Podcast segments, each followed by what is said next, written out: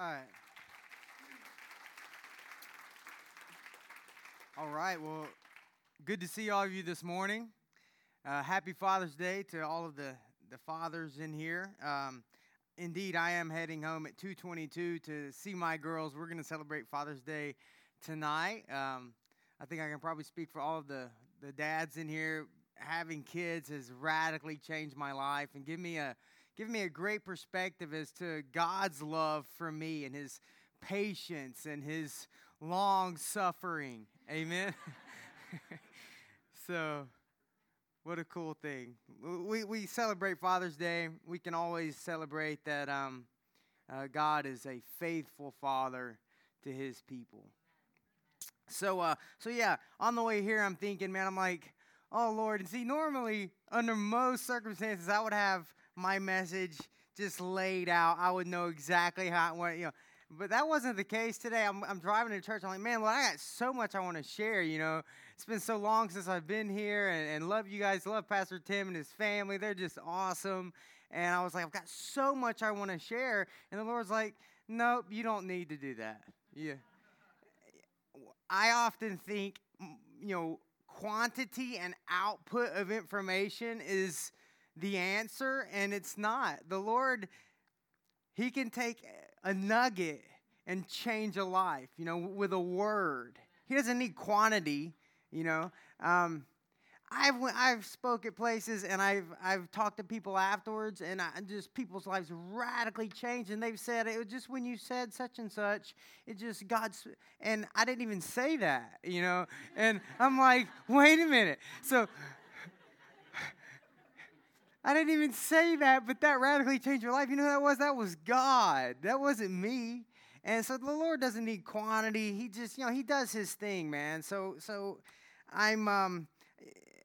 You know, The Great Comeback, you know, um, the book coming out in a couple months is called The Great Comeback. It's my life story, and uh, at least up to this point. And uh, and I've had a lot of great comebacks, great comebacks in the boxing ring. Uh, my marriage, we've been married twice. Uh, we were married at eighteen, divorced at twenty, remarried at twenty-two. You know, we've been through a lot, but we've seen that God is the God of the great comeback.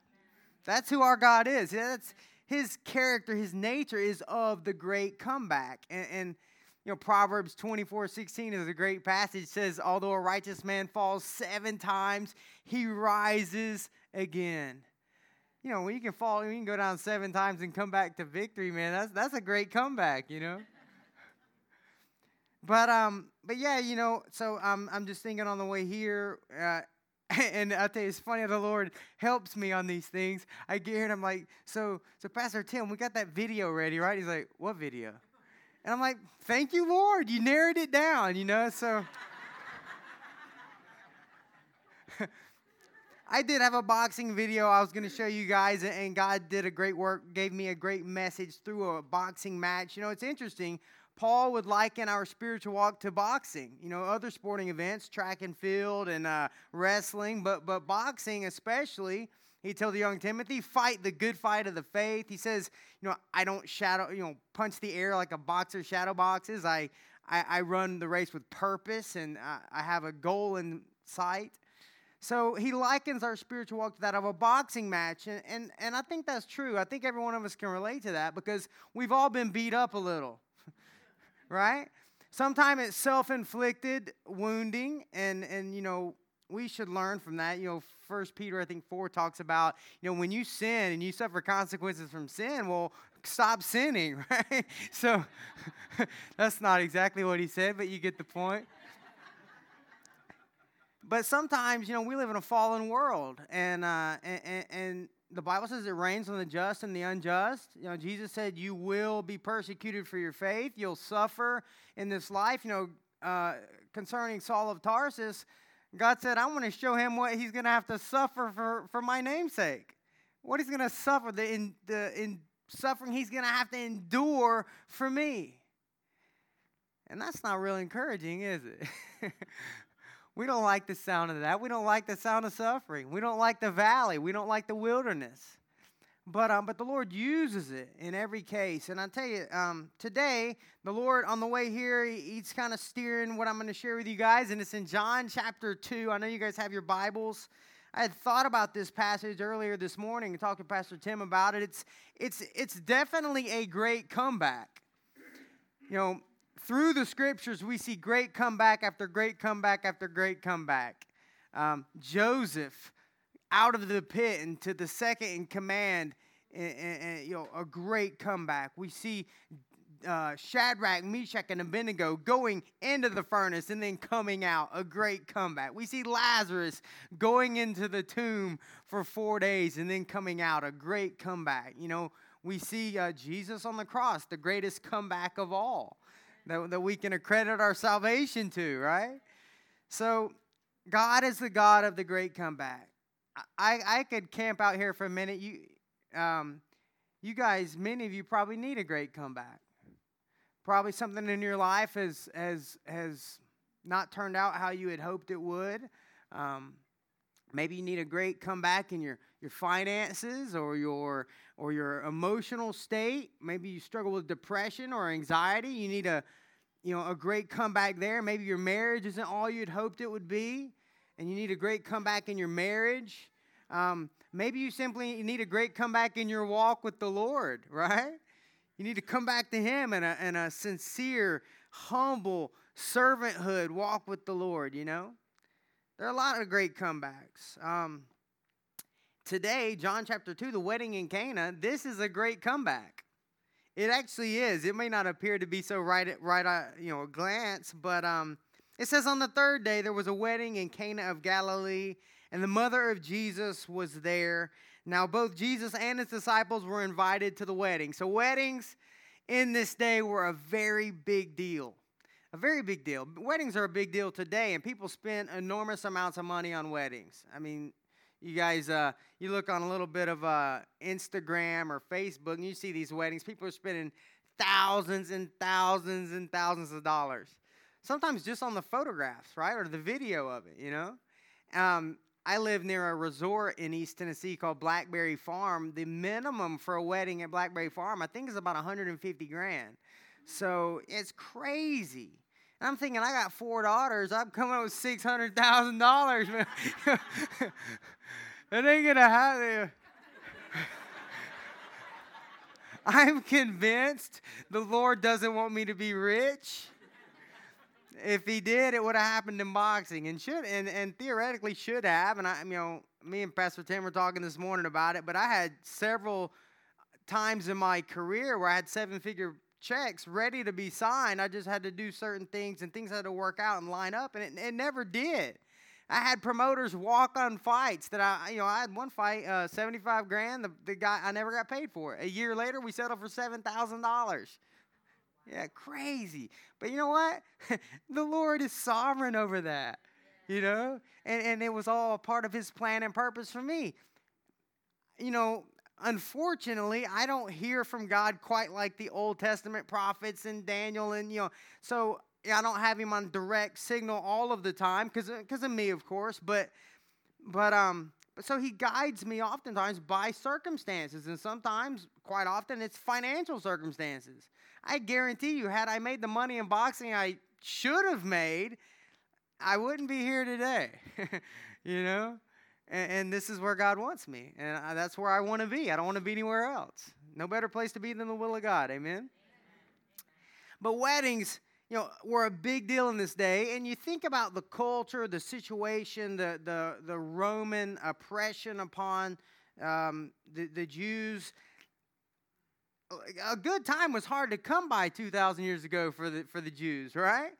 So so the birth of a child and a wedding, those are the two most exciting events that could happen, right? Today we got so much. You know, we got all the bells and whistles, and nine-year-olds have cell phones and laptops, and, you know, I mean, it's just like we've got entertainment everywhere and, like, things to enjoy and fun and our freedom and, wow. But two thousand years ago, in this context, this group of people, this was a huge deal. Weddings were a very big deal. And here it says Jesus and his disciples were invited to the wedding, and Uh, and when they ran out of wine, verse three, the mother of Jesus said to him, they have no more wine. Now, this is important. See, apparently Mary uh, is somehow involved in this wedding. It was probably a family wedding. She was probably related to the one of the, you know, probably the groom. And, um, or maybe not, either way. But um, she's involved in it, and she has the responsibility of making sure the supply of wine is stocked. Now, this is interesting. To have a, you know, a wedding was so important that if it was a bad wedding, it would sh- put a shadow on the groom and his family, on their, their cultural, their social standing. It would put a shadow over them. It would be horrible for their social standing. Um, many times, if it was a bad wedding, that, that the groom and his family would be outcast, and, and um, it was a, a big deal. If it was a good wedding, however, um, it would shed very, very well upon the family, and their social standing would be be elevated, and they would, you know, now be of prominence in the community. So they were. It was a little different than it is today, but it was a huge deal. The number one rule to have a successful wedding, you can believe what it was: don't run out of wine. That was the number one rule. If you ran out of wine, the wedding's a bust. It's a huge mistake. It's a failure. The groom and his family, they can forget ever being prominent again, or of, of any noteworthy status at all. It was like this horrible thing, you know. It's, um, and here Mary's been given this huge responsibility.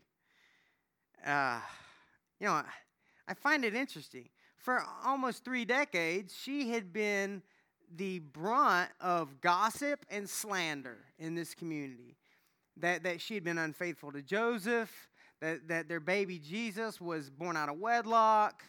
They didn't know who his dad was. You know, the list goes on. It, they had been the brunt of this for almost three decades. She had allegedly, because of her alleged actions, she had cast a shadow over her family. And now this family wedding, she's given the most important job. That's interesting. Uh, certainly, it's for our benefit because it's right here in the text, and we're going to learn a lot today, so it's good. But she says to him, they have no more wine. H- horrific social blunder, tragedy has struck. But Jesus says to her, woman, it was a p- polite, respectful term, actually, but uh, what does your concern have to do with me? My hour has not yet come. What does your concern have to do with me? What was her concern? Her concern was social status. Her concern was pleasing the people. Her concern was vindication from years of gossip and slander. And she's sitting here going, you know what? Um, Jesus, can, I know what he can do. He can. All things are possible. He's God in the flesh. He can do anything. He certainly he can produce wine out of thin air. Right? And if he does it and everybody sees it, well, then then all this years of slander and gossip is going to be done away with. They're going to see I was right all along, and I want to be right, darn it. You know what? Don't we want to be right? Sometimes way too much. But it's but it's interesting. He says, that's not my concern. My concern is doing. Jesus said, I only do what the Father tells me to do. I only say what he tells me to say. He had one concern: obedience to his Father. Wow. That was Jesus' only concern. And, and, and God's timing in all of these things. Because he says, my hour has not yet come. What hour? The hour of his crucifixion, his revelation to the world, his His saving of all of mankind, the atonement for sin, substitutionary atonement. That hour had not yet come. But his mother said to the servants, whatever he says to you, do it. This is so funny. So Mary gets put in this interesting place. You know, she doesn't get, you know, you know uh, the answer she w- had hoped for. And she just pulls out the Obey Jesus card. Whatever he says, do it. This is Mary's last recorded words, actually. Pretty interesting there. Uh, maybe you have a Catholic friends you could share with them. This is her last words, putting all the emphasis on Jesus and do what Jesus says to do. It's all about Jesus, not me. I'm, you know, um, anyway. but he, she pulls the God card. This is, if you want to go into a life of counseling, this is all you need to know. This is it. Just pull a Obey Jesus card every time. You know, we got these big problems, blah, blah, blah. Well, obey, do what Jesus says to do, because you'll be right every time, right? You'll never be wrong if you just tell people, do what Jesus says to do. Now, I encourage you to learn what Jesus actually says to do, but anyway. So she says this, do what Jesus says to do to the servants. Now there were set there six water pots of stone, according to the manner of purification of the Jews, containing twenty or thirty gallons apiece. So a massive amount of water and wine is we're going to see, just a, a massive quantity here. I, I think I figured it out a while back, like maybe twelve hundred pounds of liquid. So lots of wine anyway. And Jesus says to them, fill the water pots with water. And they filled them up to the brim. Now these guys, these servants, God bless them, they have no idea what Jesus is going to do. They've just been told to obey Jesus. And that's kind of where we're at most of the time, right? We don't really know what he's going to do, how it's going to work out. We don't get to see the, the the tomorrow. We don't get to see next week. We're not promised ten minutes from now, but we just obey Jesus and we walk by faith, not by sight, right? So we're kind of in the same place as these guys, but but they, they fill them up, and I love what they do here. Now, this is a hard job. You know, it wasn't like they had a, a, a water hose and a spigot, and you turn it on, and you're just sitting there, just sitting there, yeah, we're waiting to fill up. You know, that's not what happened here. These guys, they have to take these large cisterns, which I'm sure are pretty heavy. They have to take them probably a, a sizable distance to a well, draw water, fill them up, hundreds of gallons of water. A very difficult job.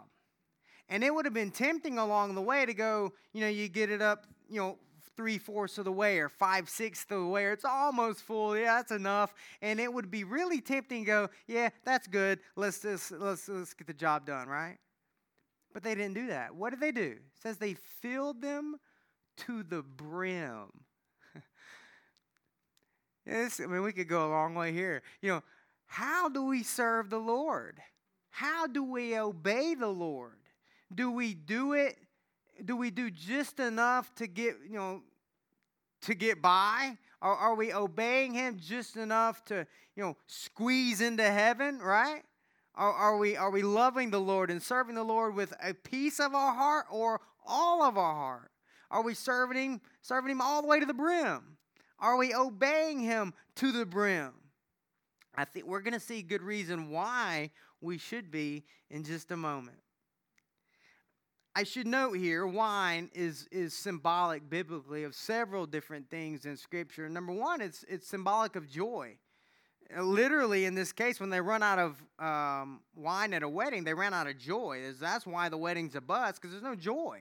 And that's what they were looking for. Man, we want joy. We want a good time, right?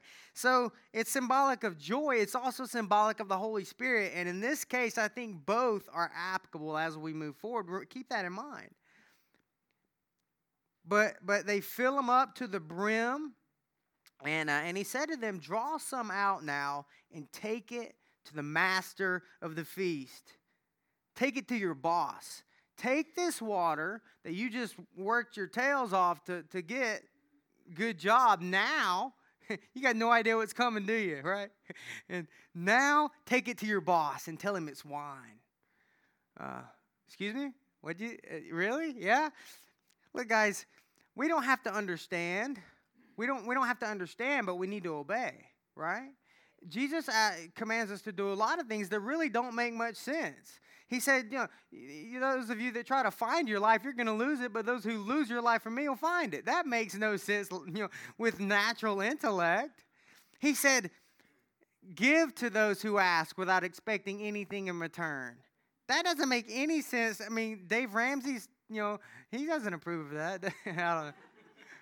You can make a profit. Sure, I mean, it's fair, right? You know, it doesn't make sense, you know. Um, what did he say? He said, love those who, you know, love, love your enemies. He said, those who persecute you, pray for them. You know, be good to them, love them. That doesn't make any sense. I want to beat them up, you know. This, the, this commandment made no sense. We don't have to understand the commandment, but if we're if we're wise, we will obey the commandment. You know, um, I, I've never obeyed Jesus and later on looked back and went, man, I wish I had done something different. I've never done that. I've never regretted obeying the Word of God. Not once. How many times have you regretted not obeying the Word of God? Enough said.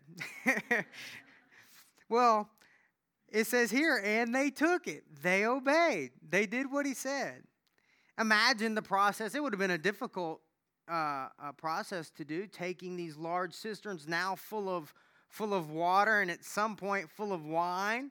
Um, it would have been a difficult job. Like I said, it didn't make sense. Following Jesus is not, um, there's there's two sides of this, but following Jesus isn't easy. It's not. He said, narrow is the way, difficult is the way that leads to life, and there are few who find it. On the other hand, Uh, living for the Lord is the best, most fruitful, productive life you could ever live. So there's there's two sides to that, of course, but they took it. And when the master of the feast tasted the water that was made wine and did not know where it came from, but the servants who had drawn the water knew, the master of the feast called the bridegroom. And he said to him, every man at the beginning sets out the good wine, and when the guests have well drunk, then the inferior, you have kept the good wine until now. You've kept the good wine till now. By the way, before I move on, let's not use this as a reason to drink alcohol. It's not a good one. Look, it was wine. It was real wine. I mean, here, here the uh, master of the feast says, you know, most people wait till the guests are drunk to bring out. It was real wine. Like, I'm not going to, I'm not, I won't even, I don't need to go there. Look, W W J D, you know, what would Jesus do? Jesus said, I'm not going to, Jesus, his self-proclamation, if we want him to be our model, we want to follow his example. He said, I'm not going to drink of the fruit of the vine again until the wedding supper of the Lamb. So until we marry him, if we want to truly follow Jesus' example, we won't either. So, you know, anyway, I'm like. But um, you saved the good till now. A few things to look at here. So these water pots, they were used for ceremonial cleansing, religious, empty ritual. And that's exactly where religion will leave you every time. It'll leave you empty every time. If I could give any emphasis today's, to today's message, it will be this. Never neglect your personal relationship with Jesus. Because if you neglect that, nothing else matters. That is the most important thing in everyone's life here is, is your relationship with Jesus, your personal relationship with him, not knowing about him, but knowing him. Is that thriving and active and, and, and, and alive in your life? Is it? You know, we get to know him better through the study of his word, through prayer, through obedience, you know. Um, I would say, you know, communication, meditation, sanctification. That's the, the three steps, the Word of God, prayer, and obedience. But uh, we gotta, we, we need to do that. But they were these, religion will leave you empty. Jesus will satisfy abundantly. He will fill to the brim. He, he will fill you to overflowing. Everything of this world will leave you dissatisfied. Everything. It will all let you down. Even good things, even things that are gifts of God, if we look to those to be fulfilled, we will be let down. Colossians two ten says, you are complete in Christ Jesus. Not and this and that. Christ, Jesus is all you need. Everything else flows underneath that. And as he said in John fifteen five, he's the vine, we're the branch. You know, we have to be connected to him or nothing else works. Nothing. So so Nurture your relationship with Jesus, because anything less, any reli- any religious activity, if it's just that, if it's just empty ritual, it's going to leave you empty and dissatisfied. Amen? Amen? So these vessels were empty. Guess what? Point number two, if we are going to number these, which could be dangerous, point number two, they were empty. I just said that, right? No, this is different. They were empty. We need to be empty vessels for the Lord to fill. If they were full of something, uh, they wouldn't have been available for this great miracle to be filled with, symbolically, the Holy Spirit. Look, we need an outpouring of the Holy Spirit for revival. That's what we need. We, but before revival takes place in Richmond and Knoxville and wherever, before revival takes place On a, on a on a massive social scale like that, it's got to take place in our heart first. We need the outpouring of the Spirit in our lives first, or it ain't going to happen. And for that to take place, we need to be empty. We we, we live in an interesting day and age, technology, and, and we, we're constantly filling our minds, filling our hearts, filling our eyes with, with garbage. And um and it's... I get it, man. We live in a weird time. Everywhere you look, there's stuff pulling you away from Jesus. There's the flesh to contend with. There's demonic influence, you know, the satanic realm. Whew, come, Lord Jesus, come quickly. Beam us out, Lord. But we need to be empty. We need to be very careful about what we put in our minds, about what we uh, uh, allow to take root in our hearts. We need to empty ourselves to be full of the Holy Spirit. In this case, these uh, water pots, Jesus, I personally believe when the master of the feast took the water out of the pot and put it in his mouth, I believe that's when the transition was made from water to wine. And, um, and we see in this case, symbolically, a massive quantity of the Holy Spirit and joy being given due to obedience to Jesus. Look, if you want to have joy, man, we need joy. Just recently, very prominent, you know, very wealthy, successful people ending their lives, and we see it all the time. Uh, I don't know the statistics exactly, but suicide is a massive problem in our nation. Massive problem around the world, but but especially in the United States, where we we have the arguably the greatest life of any other nation. And suicide is just going through the roof. Why? A lack of joy. A lack of joy. We see here that the degree of joy we experience in our life is directly proportional to the degree of obedience to Jesus and His Word.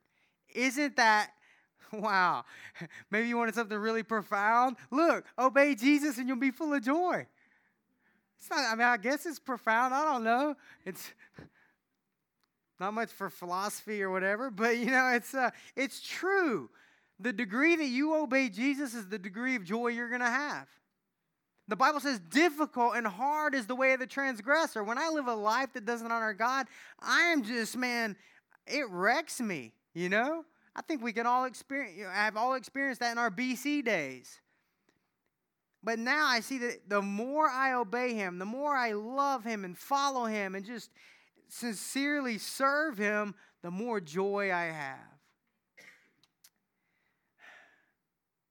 Also, we see here that Jesus saves the best for last. You know, I... That it sounds good, doesn't it, right? Jesus saves the best for last, and we all we know this is true, and we think, you know, heaven's right around the corner, you know? I mean, I'll be forty in December, and I'm like, look, if I live to be like eighty, that's going to be here tomorrow. Like, the first forty years is just like, boop, gone, vapor. The next forty will go faster, and it's just like, wow, if... But I think the Lord will be back. I'm actually banking on a rapture in three to five, so I don't have to pay for weddings. So, you know, I'm banking on it, you know.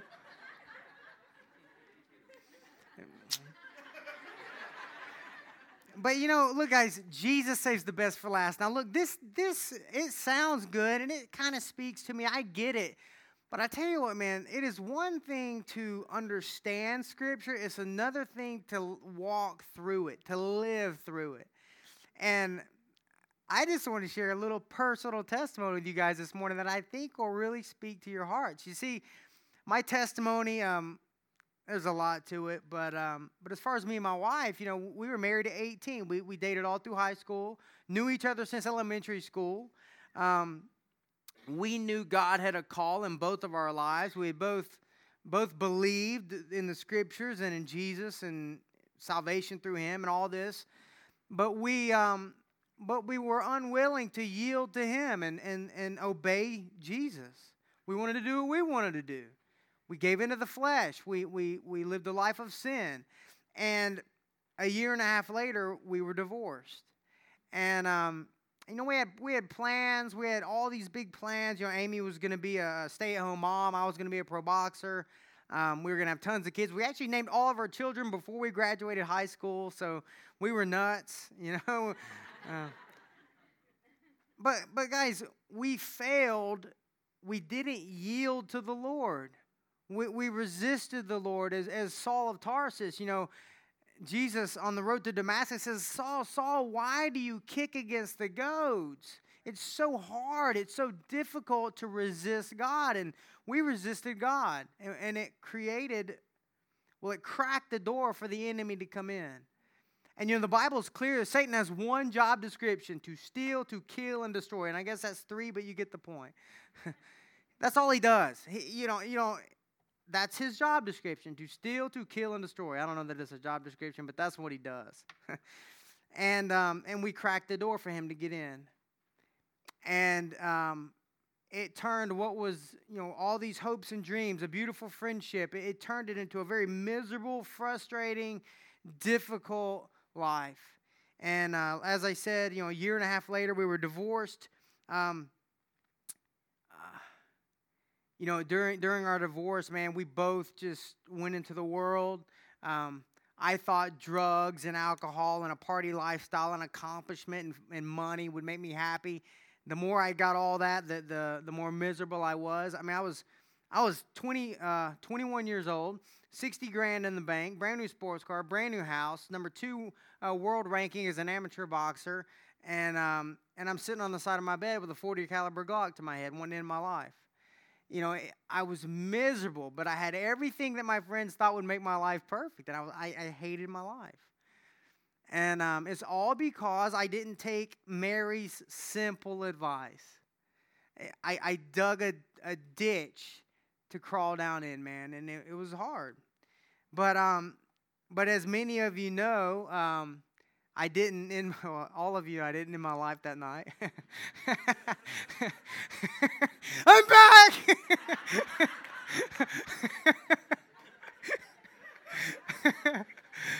uh, see, this is what happens when I don't have notes. it's it's really funny. Uh, that's why I I have notes, is to keep track, but. But uh, but yeah, you know, I I didn't give my life to the Lord that night, but I, but I, I kept going, and I, I began taking steps toward the Lord, and that's what I encourage every one of us to do here today, is take a step to the Lord. You know, it's not about long jumping or hurdling with Jesus. It's about walking with Him, and we walk step by step. And if we look at it from a big picture, it's like, you know, how do you eat an elephant? You know, right, a bite at a time. Take a step, man. Whatever your next step toward Jesus is, take it. Take it today. Take another one tomorrow. And, and you know, it, it works that way. But I started taking steps to Jesus, and He did a radical work in my life. He brought my wife and me back together. Uh, we got remarried. Um, we and He gave us the kids we had names picked out for, Maddie, Abby, Gabby, Yaddy, you know. So amazing what God did. Uh, definitely a great comeback, you know. Put me back into boxing, took me to a number five world ranking, put me on a reality show in two thousand six and two thousand seven, calls me out of boxing and throws me into a life of ministry.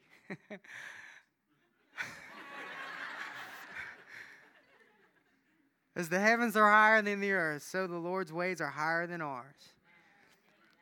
oh, man, wow. I don't have to waste my time, you know, laboring for things of this world and getting beat up in the process and having to make weight and all that good stuff. But uh, I get it, you know, we, we, we, we labor for that which lasts under everlasting life. That's what we're all about, putting our focus on the eternity, you know. Um, so um, God did this great work in my marriage, brought us back together. But here's the deal. I share that testimony with people a, a lot, you know, and it encourages people and it gives them hope. And most people just assume everything's perfect. Look, man, me and my wife, we had two years where we literally, I would wish my worst enemy, I wouldn't wish those things on my worst enemy that we did to each other. You know what I mean? So, and, and, we spent one night together in that two years apart, and that's when our oldest daughter was conceived. We didn't get remarried because we loved each other. We didn't get remarried because, you know, for any reason, but we had a baby.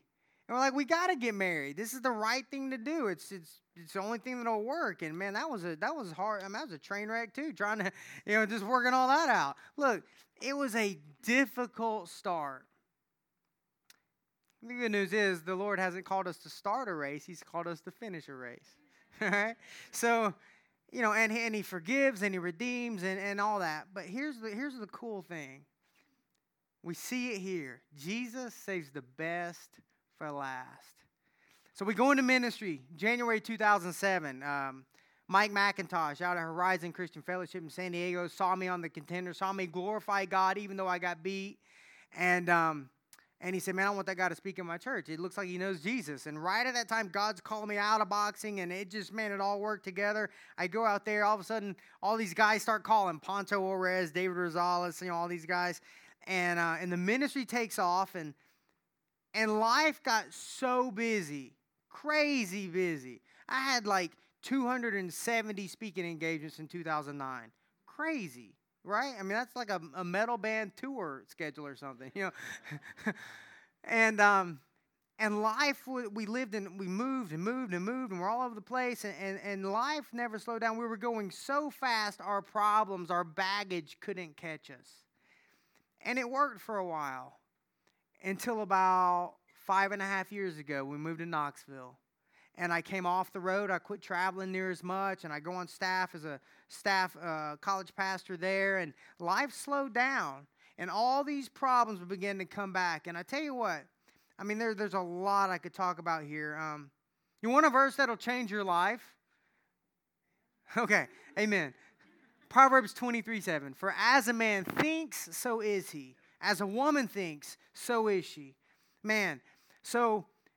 I don't know if any of you guys, you know, this is, uh, I can't give you a verse that tells you Satan can put thoughts in our mind, but but the Bible indicates that he, you know, he tempts us. He's got schemes and wiles for us. And I, you know, I would say he can put thoughts in our mind. And um, I started buying into these thoughts. You know, life gets busy, ministry gets busy. You neglect your relationship with Jesus, and it opens you up to what? Deception. That's exactly what happened. And all these problems started coming to the surface in our marriage. And while that's happening, I'm getting deceived thinking, you know, I'm I'm counseling all these college students, you know, wait on God. Do, you know, do this. God will provide your spouse. You know, you don't need to be dating and looking and searching. Just trust God. And, and I'm like, I'm thinking the whole time, I never did that. Me and Amy didn't do that. We got married, divorced, and remarried before we even knew the Lord. You know, so it's this whole thing of, man, I'm, I started to think these lies, you know, maybe maybe we're not right for each other. Maybe maybe Amy's not God's best for me. And, you know, I, I didn't, I wouldn't articulate this. And I wouldn't, I didn't think it in my head because theology restricts that. But um, but in my heart, I believe that God was just simply doing the best he could with the circumstances I had given him. And I was like, man, you know, I, I made my bed. I got to lie in it. You know, my marriage is never going to be what I hoped it would be. You know, we're, we're but we're going to stay together because we have to. And, you know, that's just the best it's going to get. And I believed that for a while. And as a man thinks in his heart, so is he. Not thinks in his mind. We don't think with our heart, do we? We think with our mind, but that, but we take those thoughts captive. If you continue to dwell on it, it takes root in your heart. And that's what had happened to me. And um, I don't have a lot of time to, to go on now, but I want I want to leave you with a an encouraging word. About a year and a half ago, God did the greatest work in my life ever, second only to my, my conversion experience, second only to that. God did a work in my life and began to do a work in Amy's life. And honestly, I can tell you today, guys, I love her more today and have a more fruit-bearing, life-giving marriage today than we've ever had. By by a long shot. I'm talking by a long way. And I honestly, there were times um, that I, I said, you know, we're never going to be happy. We're never going to really love each other. And that was a lie from the enemy. Because today I love her more than I ever have. Even as eighteen-year-old or sixteen-year-old sophomores. When it was this young, you know, brand new love, you know. I love her more now than I did then. And all I can accredit it to is Jesus saves the best for last. Mm. Yeah. Yeah, man. So, so don't give up. Don't throw in the towel. We don't get to see what happens next week. We don't get to see what happens next month. But if we just take the simple uh, encouragement from Mary, just do what Jesus says to do. I promise you, he always saves the best for last. Let's pray. Father, we, we are so thankful for, um, for your word, for your spirit to teach us and encourage us. Um, We're so thankful for your faithfulness, Lord. Today is Father's Day, and, and you know, I'm thankful for all the, the men in here that have taken the role as a godly father, and I thank you for them. But, Lord, you, you are a faithful father. You are a loving father, a gracious and merciful father. You're altogether good and perfect. You're powerful. You're, you're righteous. You're true. Your long suffering, Lord. Y'all, you're, you're, you're so awesome. And Lord, today we wish you a happy Father's Day. Lord, and we give you what we have to offer. We have our lives to offer. We have our, our hearts, our desires, our motives, everything. We give it to you. Thank you, God, for your encouragement today. I pray for every married couple in here that their marriages uh, may be It might be on the rocks even this morning. Maybe they left the house arguing. You know, life is busy. Life is hard or difficult. Kids, responsibilities, jobs. Uh, and, and maybe they've um, forgotten how much they do love each other. Maybe they've wanted to throw in the towel a time or two. Lord, I pray today they've heard, not from me, but from you, that the best is right around the corner. Just do what Jesus says. Men, be godly husbands. Love your wives as Christ loves the church. Women, respect your husbands. And we trust you with the rest. Father, thank you for our time together. We pray you bless our time of worship now and the rest of the day for these guys. We love you, Lord. Pray in your name. Amen. Amen. Amen. Amen. Awesome.